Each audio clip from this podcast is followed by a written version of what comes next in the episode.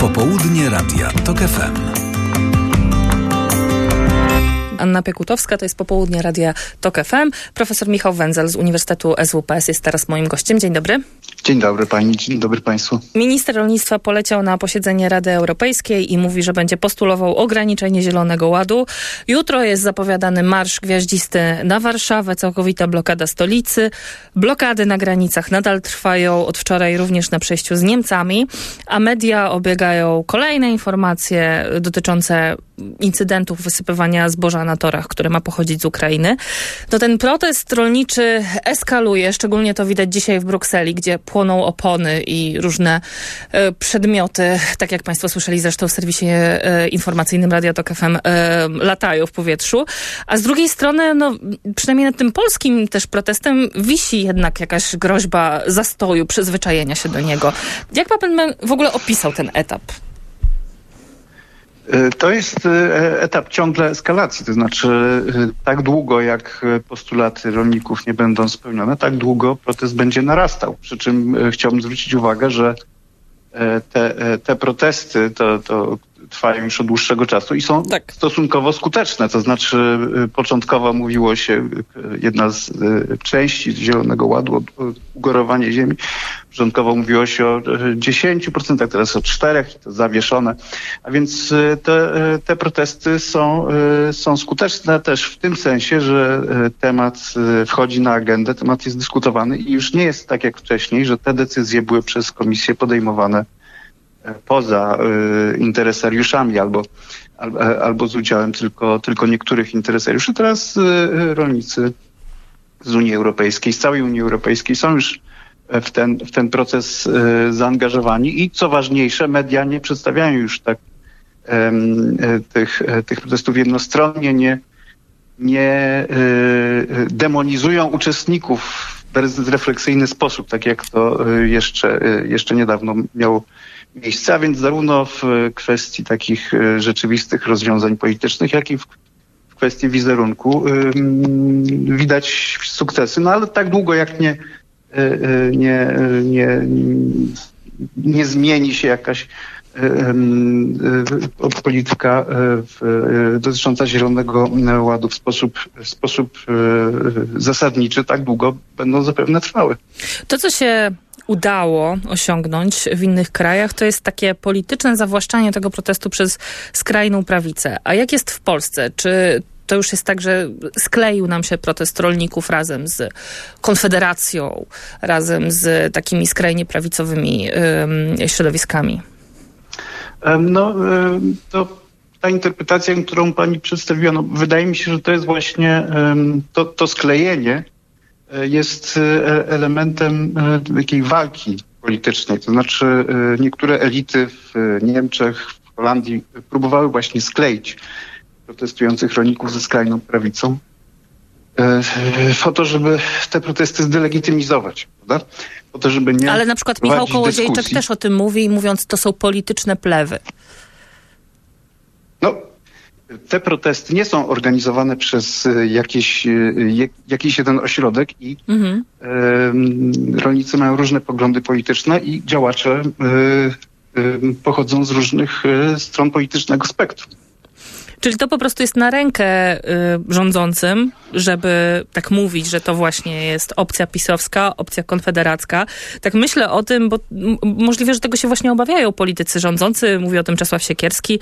Y, zapraszając rolników na czwartek do ministerstwa, sugerował, że to nie sprzyja negocjacjom, że y, musimy oddzielić grę polityczną, w którą się angażują przy okazji protestów inne siły polityczne i że to nie, nie sprzyja rolnikom i nie sprzyja ich sprawie. E, e, opublikowano niedawno wyniki sondażu przeprowadzonego przez jedną z pracowni badania opinii publicznej, z których, e, z których wynika, że Polacy popierają postulaty rolników niezależnie od opcji politycznej, że zarówno zwolennicy rządu, jak i opozycji w zdecydowanej większości popierają te rolnicze postulaty. I no, wydaje mi się, że mówienie tutaj o grze politycznej jest swego rodzaju właśnie grą polityczną ze strony, mhm. ze strony ministra rolnictwa, który, który w jakiś sposób chce no, uniknąć być może trudnych pytań dotyczących swojej skuteczności na, na spotkaniu ministrów rolnictwa. E, pan powiedział o poparciu społecznym, o sondażu, który wykazuje, że te protesty rolnicze cieszą się silną legitymizacją społeczną. A ja zastanawiam się, jak na tą legitymizację wpływają takie incydenty głośne, które się ostatnio pojawiły w kontekście tych protestów. Mówię o tych prorosyjskich hasłach, mówię o tym, um, o tych karetkach, które miały nie być wpuszczane przez blokujących, chociaż e, jakby rolnicy mówią, że to były fake newsy i nie dochodziło do takich, e, do takich sytuacji. No, jak to może się E, odbić na poparciu i czy to w ogóle zmienia te poparcie? No zacznijmy od e, prorosyjskich haseł. Przede wszystkim liczba mnoga, prawda? Z tego mhm. co wiem, chodziło zasadniczo o jednego z uczestników, nie wiadomo czy prowokatora, czy ekscentryka, który umieścił na traktorze hasło. I to ten, ten jeden człowiek, działania tego jednego człowieka posłużyły do tego, żeby e, uogólniać na całą, całą grupę protestujących tak. rolników. To po pierwsze.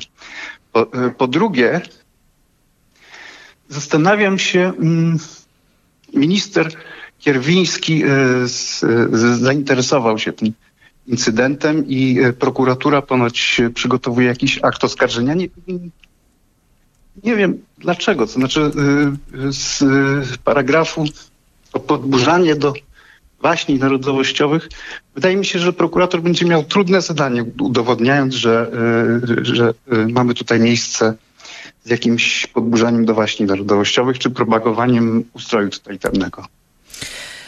Ja to, ja to rozumiem, że to oczywiście jest incydent i trochę jest taka logika mediów społecznościowych, że on zostaje e, wyniesiony do, nie wiem, rangi jakiegoś symbolu tych, tych, e, tych protestów i nawet jeśli to jest e, fałszywy symbol, tylko że no, bardziej pana pytam o to, jakie to emocje wzbudza w społeczeństwie i czy to jest w stanie w ogóle na przykład odwrócić jakoś te emocje dotyczące protestów rolniczych. No bo też jednak ta opowieść o Ukrainie, która też jest przez stronę ukraińską y, opowiadana, to znaczy oni na przykład bardzo mocno protestują i pokazują te zdjęcia z wysypywanym zbożem, że mówią, że to jest skandal, mówią, że nie można na to pozwolić, że polskie państwo na to po, nie, nie pozwala, no to też gdzieś tam te emocje przekierowuje. No, jakby y, odpowiedź y, y, sama, sama pani ją przekazała. Znaczy emocje są po stronie rolników i z innych sondaży wynika, że społeczeństwo oczekuje, że w tej akurat sprawie państwo polskie będzie przestrzegać interesów polskich producentów żywności i no, należy oddzielić te kwestie od pomocy wojskowej czy też innej pomocy gospodarczej udzielanej e, e, walczącej Ukrainie. Z drugiej strony Donald Tusk odpowiada na zaproszenie Wołodymyra Załańskiego na granicę. Mówi, że Wołodymyr Załański chciał spotkać się przed weekendem z Donaldem Tuskiem na polsko-ukraińskiej granicy. Donald Tusk mówi, że będzie to możliwe dopiero y, za miesiąc. Y, no to jest takie trudne ćwiczenie na cierpliwość dla obu stron granicy, ale też dla rolników, którzy oczekują jakiegoś rozwiązania sytuacji i z Ukrainą. E, Michał Kołodziejczak mówił um, wielokrotnie o tym, E, kim są ci ukraińscy rolnicy, którzy eksportują e, e, produkty rolne, przede wszystkim zboże do Polski? Są to w większości bardzo duże koncerny. Niekoniecznie własnością w Ukrainie, z własnością w Ukrainie. Albo z własnością, jedna z giełdowych spółek obecna na giełdzie papierów wartościowych w Warszawie jest zarejestrowana w Luksemburgu. Własnością jest firmy cypryjskiej, E, której z kolei właścicielem jest jeden z ukraińskich oligarchów. No więc e, jakby to można to tak ująć, korzyści na Ukrainie z tego eksportu też nie są równo rozłożone i niekoniecznie, niekoniecznie społeczeństwo ukraińskie ogół tych korzyści czerpie. To na koniec jeszcze chciałam pana zapytać, Co można zrobić, żeby te protesty zatrzymać? Pytam pana o taki socjologiczny wymiar bardziej, bo są ustępstwa, które zaczęły obowiązywać. Jest ta rezygnacja z ugorowania, o której pan na początku wspomniał, yy, regulacje nanoszone na niektóre z ukraińskich płodów, no to wszystko wydaje się nie wystarczyć. Czy to już się zrobiła taka walka o wszystko albo nic, czyli całkowite wycofanie się z Zielonego Ładu chociażby, czy, czy, nie, czy nie, nie wszystko albo nic. Nie, chodzi po prostu o to, żeby rolnicy byli partnerem w opracowywaniu e, polityk e, na poziomie unijnym przede wszystkim, które ich dotyczą. Prawda? To są e, rolnicy protestują w taki sposób, jak protestują, bo nie mogą w inny sposób, nie mogą zastrajkować, bo działają na własny rachunek, zbankrutowaliby. To nie są, nie jest fabryka, którą jeżeli robotnicy zastrajkują, to właściciel fabryki ponosi, ponosi koszty, udziałowcy. Rolnicy pracują na własny rachunek. Gdyby zastrajkowali, to by zbankrutowali, więc blokują drogi, bo nic w żaden inny sposób nie mogą protestować. A jak pan ocenia motywację i dalsze kroki? Bo też często słychać takie hasła, że a wy teraz będziecie, idzie wiosna, a będziecie musieli pójść w pole i skończą się protesty.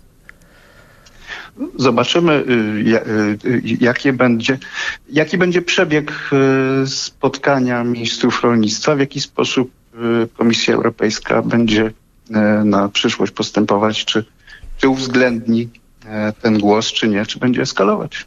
Jeżeli, jeżeli do porozumienia nie dojdzie, no to sytuacja będzie się zaostrzała oczywiście. Dziś minister rolnictwa Czesław Siekierski bierze udział w spotkaniu ministrów do spraw rolnictwa państw Unii Europejskiej w Brukseli. Tam się będzie domagał ustępstw, między innymi do rozwiązań dotyczących stosowania pestycydów czy ugorowania pól. W czwartek, tak jak pan powiedział profesor, spotkanie w ministerstwie, w polskim ministerstwie razem z przedstawicielami e, środowisk rolniczych. Będziemy to oczywiście dla państwa relacjonować. Ja bardzo dziękuję mojemu gościowi, profesor Michał Węzel, socjolog Uniwersytetu SWPS był moim państwa Państwa gościem. Dziękuję bardzo. I to wszystko, co dla Państwa dzisiaj przygotowaliśmy w popołudniu Radia Tok FM. Y, program wydawali Tomasz Kopka i Jakub Sabadyn. Realizował Szymon Baluta. Nazywam Anna Piekutowska.